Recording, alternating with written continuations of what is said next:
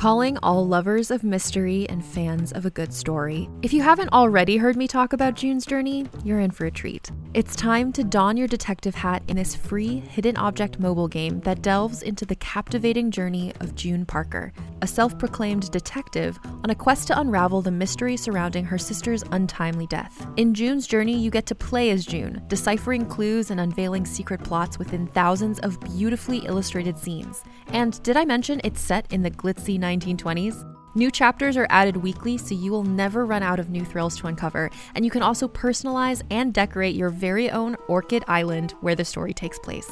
How sharp are your detective skills? Find out when you download June's Journey on your Android or iOS device, or play online via Facebook Games. Your detective journey awaits.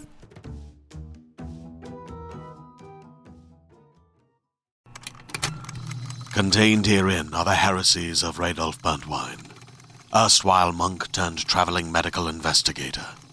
Join me as I uncover the blasphemous truth of a plague ridden world that ours is not a loving God, and we are not its favored children. The Heresies of Radolf Burntwine, coming January 2nd, wherever podcasts are available.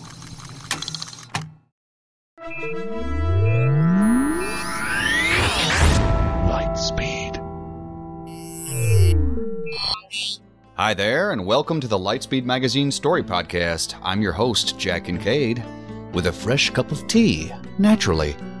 So here we are for my second podcast recorded in Western New York, where I'm settling in nicely. And this is the second podcast of the September issue of Lightspeed, which is sponsored by our friends at Orbit Books. You can learn more about Orbit's titles, including digital short fiction and their monthly ebook deals at www.orbitbooks.net. And now, I thought I'd channel my Henry Higgins and perform I'm an Ordinary Man from My Fair Lady. Ready? Here we go. I was kidding. Let's get to this week's story instead. Our first fantasy offering for this issue is The Seven Samovars by Peter Sursi. Stories read for you by Cassandra Campbell. Peter Sursi was born on All Saints' Day, which he likes to point out to people. His parents said he was almost a trick, but he reminds them of his treat potential. He lives with his long suffering wife and completely ridiculous children outside of Washington, D.C. When he's not writing, he does lots of boring stuff for the federal government. Boring stuff. I think he's downplaying it, don't you? well, that does it for this week's intro, so without further ado, let's make the jump to Lightspeed.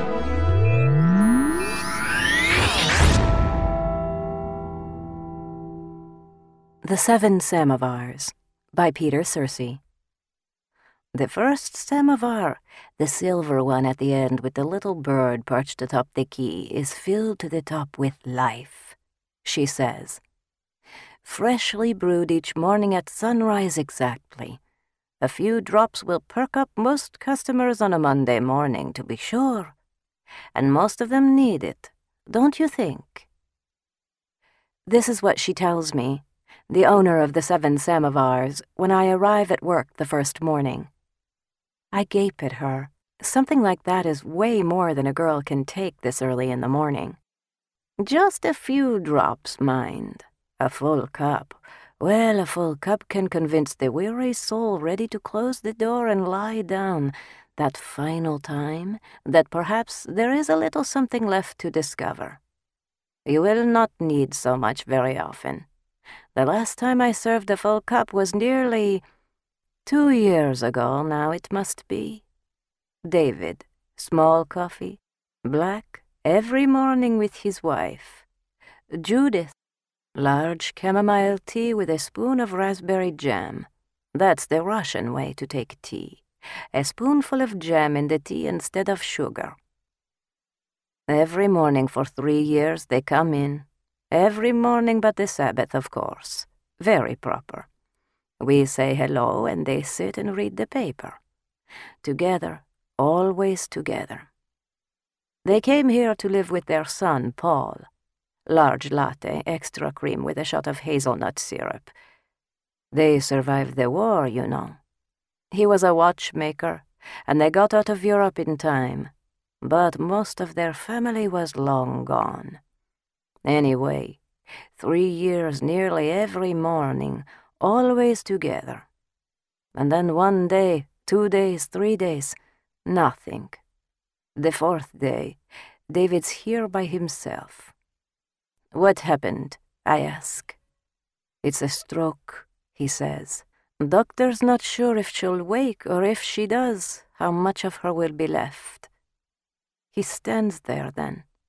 The line is out the door, but he's so lost. Small coffee, black. Every day for three years, but he can't remember. She always ordered first, you see. So I give him a cup, full.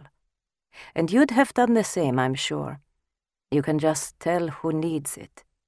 I made him drink it right there, never mind the rest of the line.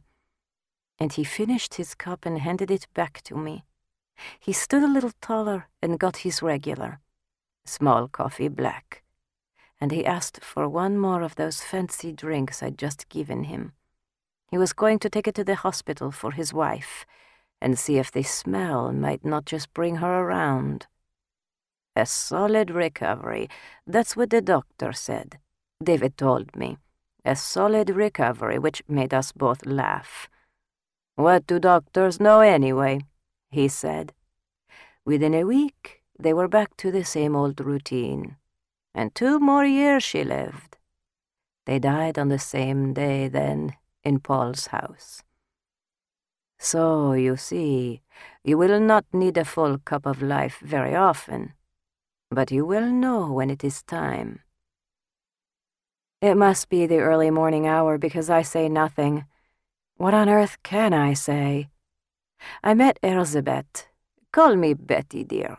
Yesterday, when I came in for a coffee and saw the Help Wanted sign sitting next to the shortbread, I look askance at her as she's tying her apron on, as if the words coming out of her mouth were normal, everyday things and not the words of a crazy person. And there's no way I'm calling her Betty.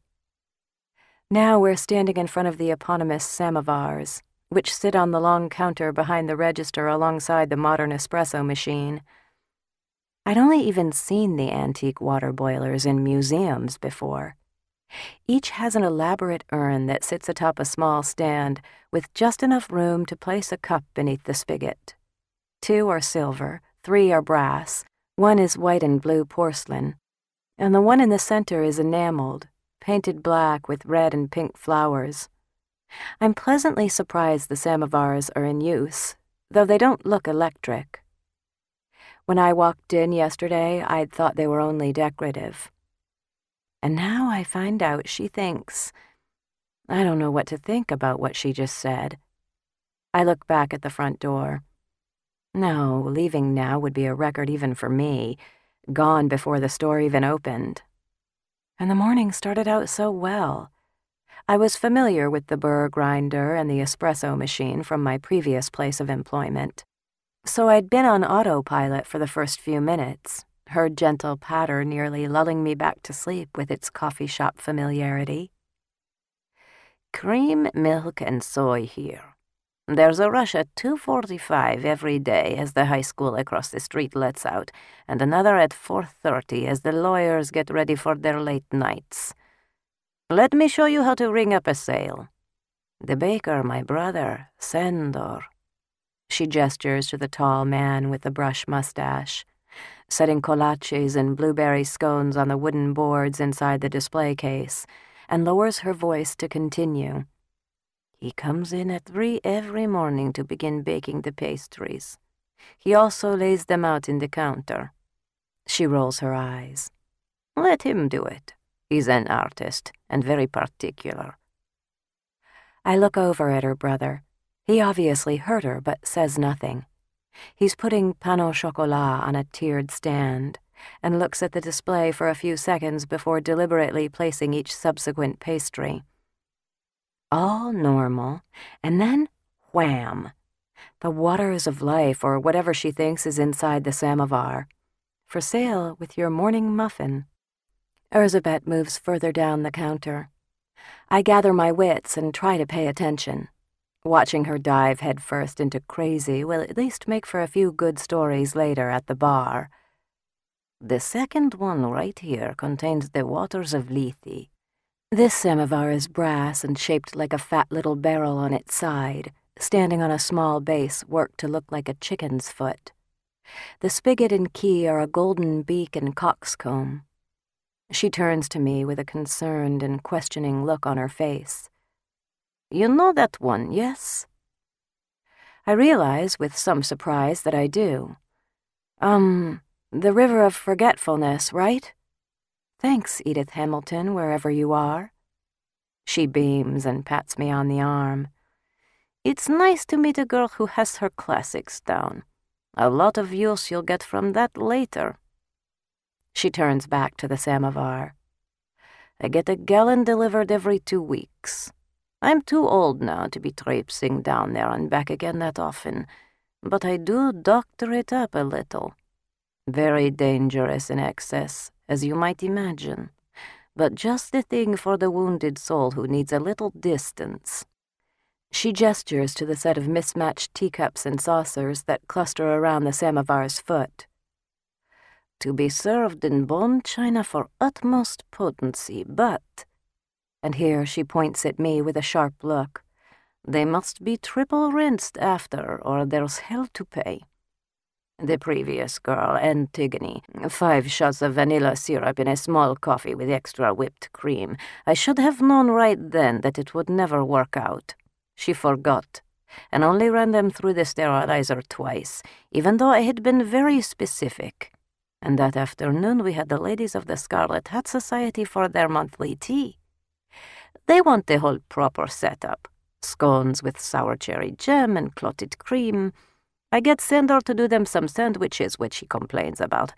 Doesn't he every month? But they keep getting fancier, as if I can't see. Last month, it was salmon mousse piped into pumpernickel squares with a dill creme fraiche. She pauses for a second to peek over at her brother, still fussing with the display.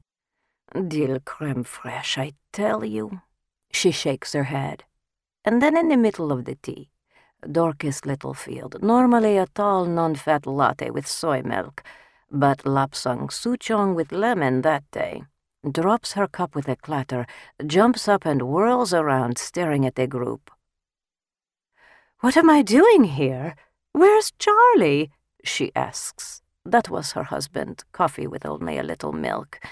If I recall, which I'm sure I do, though nearly twenty years now he's been dead. And then she pulls the hat off her head and looks down at herself in that, I'll say it, rather unflattering purple dress that was cut too low for her, and she should have known it. She looks at herself and shouts out, and please excuse my language, dear, but the story requires it. She shouts out, And what the fuck am I wearing? And throws that scarlet tragedy of a hat onto the floor. Well, you can imagine, I'm sure, what happened then. Tears and shouting, gasps of horror. You've seen the sort. The sandwiches ended up on the floor, and I lost three teacups and a saucer. The other ladies calmed her down and called her daughter, but done was done. The last twenty years, nearly all gone. Her children, her husband's death, the birth of her first grandson. A terrible tragedy, really, and all because that fool girl couldn't be bothered to hit Sene rinse one more time. I stop moving after her and stand frozen at the corner of the counter in Looney Bin Lane, Holy shit, this woman is nuts. Her brother is back in the kitchen, but he must hear the sound of my jaw hitting the floor because he sticks his head through the door. Erzsébet, enough. She looks at him and frowns, annoyed. Yes, yes, Sandor, I know. She reaches out and takes a clear glass mug from the open shelf nearby and fills it from the third samovar, the porcelain one, white with large blue flowers painted on. The liquid is thick like kefir as it flows from the small golden faucet. When she hands it to me, I hesitate.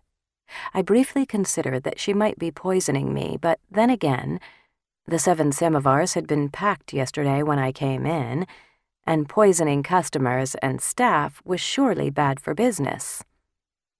Erzsébet waits, patiently, until at last I bring it to my mouth and take a tentative sip. It's pale gold, cool and delicious, redolent of apples and something else. What is it? I ask. It makes people tell the truth, she says, suddenly serious. It is the most terrible of my offerings. She takes the cup out of my hands before I can take another sip. That's enough, then. How do you feel? I think about it.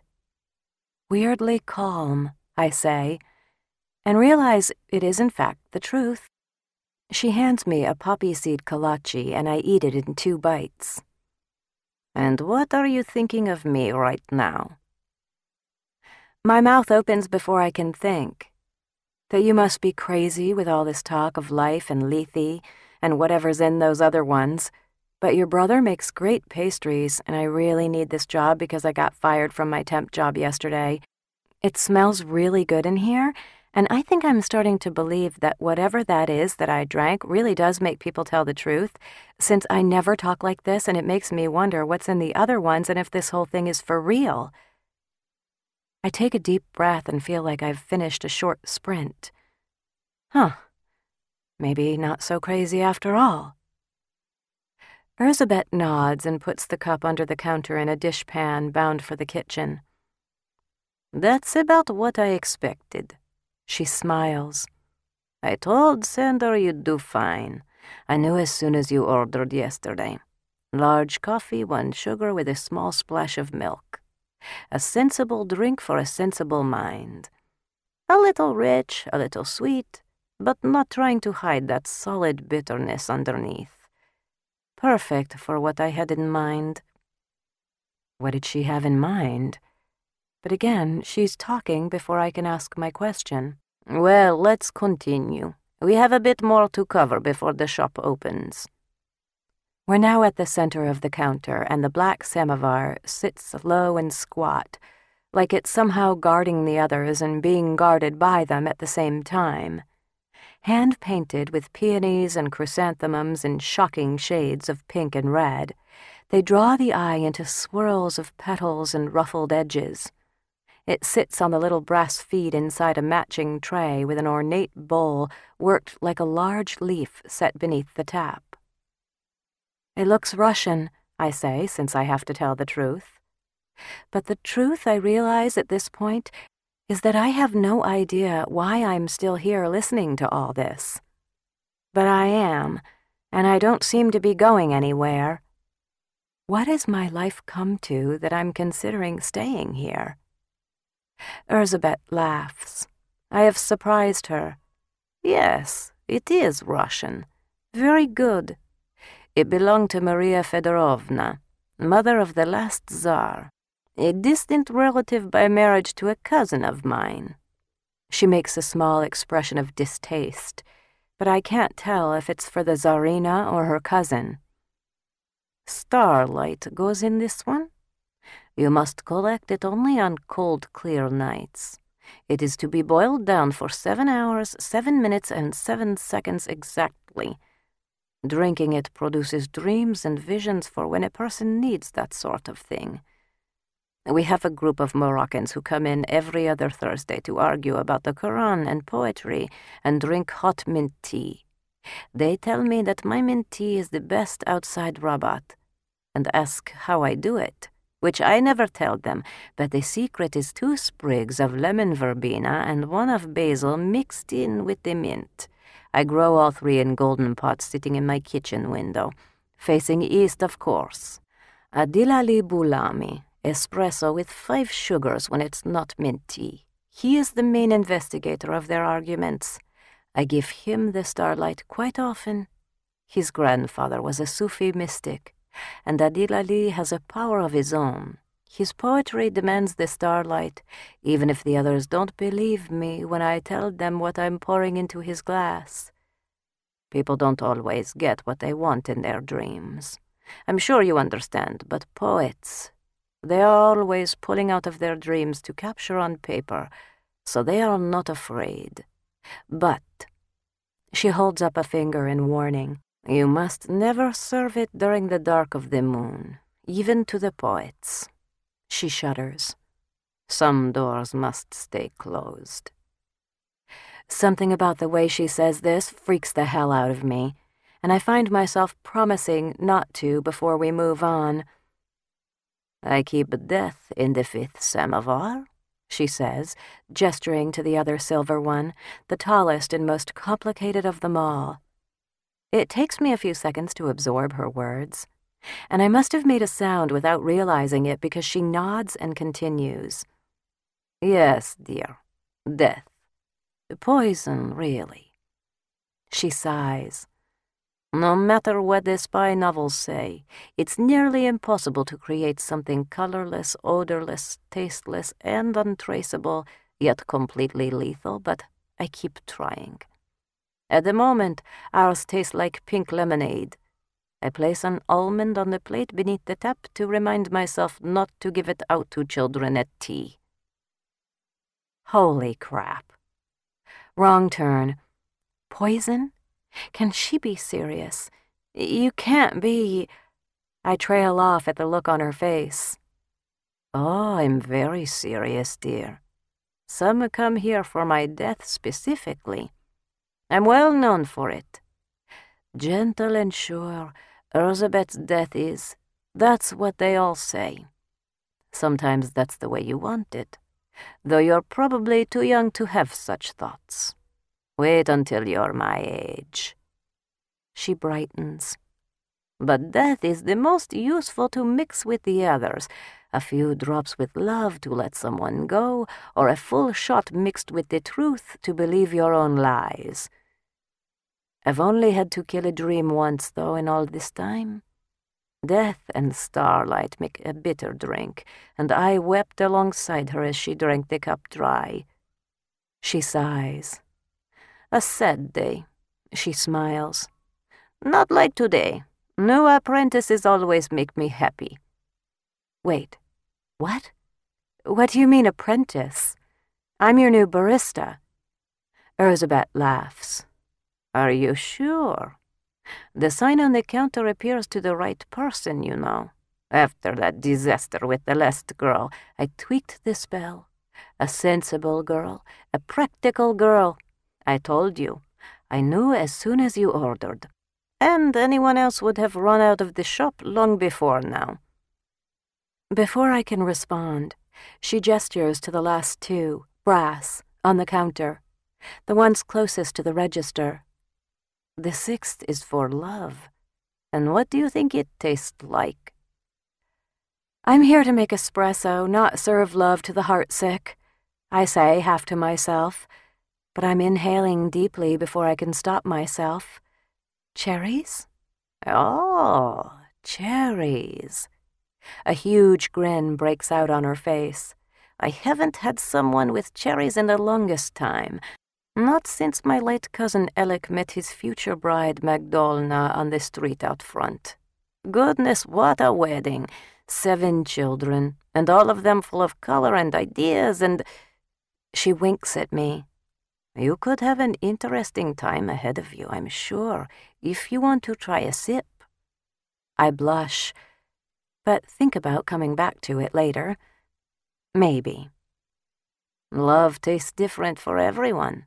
I can tell from the smell usually, but not always. Vanilla with cinnamon is quite common, but then again, most loves are, don't you think? Everyday things that keep their feet moving forward, but nothing special. But my love will thaw the coldest heart, I guarantee it.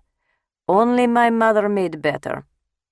We have a writer, Annika, normally Darjeeling with milk and honey, who comes in for a cup of love on the last Friday of the month before she meets her lover. I can tell because her love smells of oranges and fennel and wild honey, a wild love. But you would not know for looking at her.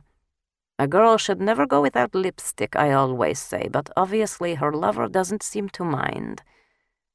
And whatever your love tastes like, it always goes well with chocolate. She shows me a small basket of chocolate bars, wrapped in pink foil on the front counter by the register. It's the one thing I won't let Sandor do. I grind the chocolate with chiles and almonds and turmeric. It inflames the tongue and prepares the heart. Life, death, love, dreams, witch, apprentice. What did I get myself into? And clearly, at this point, I'm staying. Why? Do I want this? Do I acknowledge to myself that I felt right from the minute I walked in yesterday? That I knew I was going to apply to work here even before I ordered my drink? I don't know what to think. What's in the last one? I ask before I can help it. What else could there be? The seventh. She's surprised, as if it weren't obvious. The seventh one contains coffee. What else? Strong brewed with cinnamon and vanilla. And just to prove it, she puts a cup beneath the little brass faucet, turns the key, and pulls a full mug. The spicy scent of the coffee, already sharp in the air from the espresso machine, takes on new overtones. She sits the cup in front of me, and I realize I need it. This is for when the real work needs to be done, when decisions must be made. Love and death and starlight will only take a person so far, you know. Living requires hard work no matter what they drink, and sometimes there's nothing to do but sit down, have a cup of coffee, and talk about it. Besides, crafting the rest of them requires long hours, and I need the coffee to get going in the morning. I take a deep drink. It's so hot it scalds my tongue and the roof of my mouth. But I like how it makes me feel sharp and present, like I'm right here, ready for anything. And I realize that with my coffee, I have decided. I'll stay and see how it goes. And now we're at the register. To my right, Sandor has finally finished, and the wooden boards are regally piled with almond horns and small quiches and rugelach. He makes one last adjustment to a pile of molasses brown spice cookies and is satisfied at last. Erzsébet touches his arm in thanks as he passes by, and he nods at us both before he goes back to the kitchen. Double sweet green tea. A gentle drink for someone so particular. Really. Mm. She turns back to me. Customers coming in for a late latte or a cup of chamomile on a bad day will ask you about the samovars. Most think as you did that they are just for decoration. You just tell them that when they need what the samovars hold, it will be waiting for them. You have it clear, then? Yes. I nod. What the hell? When she first mentioned other duties as assigned, I assumed she meant cleaning the bathrooms and running deliveries. Instead, let's give this a try. Erzsébet smiles, and in her expression I see my entire conversation with myself writ large. Perfect. I just know this is going to work. A sensible drink tells true, I always say. Now, Open the door and let us see who must be taken care of today. My samovars are full, and the water is boiling.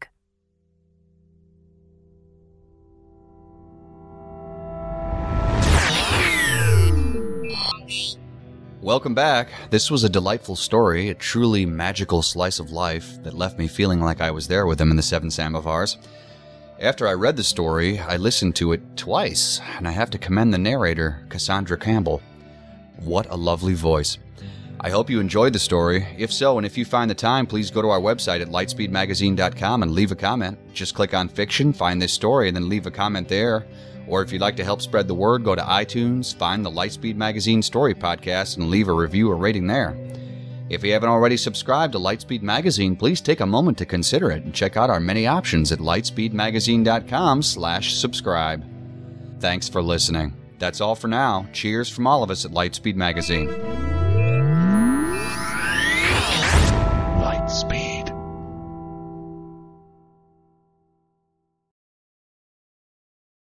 Hey there, this is Justin Bartha. I made a funny new podcast, King of the Egg Cream. It has the greatest cast in the history of podcasts with actors like Lewis Black, I'm torn by my feelings for two women. Bobby Cannavale, You can eat it Or if someone hits you, you can put it on your cut. Melanie Lynskey. I wonder what these marvelous things are that look just like boiled chicken feet. Jason Ritter, I can break things and pick locks and kill people. Michael Stuhlbarg, The whole point is to inspire people that they should make themselves better. Ari Graynor, No, don't whet its appetite. What are you, an idiot? me, Justin Bartha, That's not just any egg cream, that's a Lemke's special. and all narrated by the hilarious Richard Kind. This is the story of Harry Dalowitz and how he rose from nothing to become New York's King of the Egg Cream. So if you like funny true stories, come listen to King of the Egg Cream, available wherever you get your podcasts.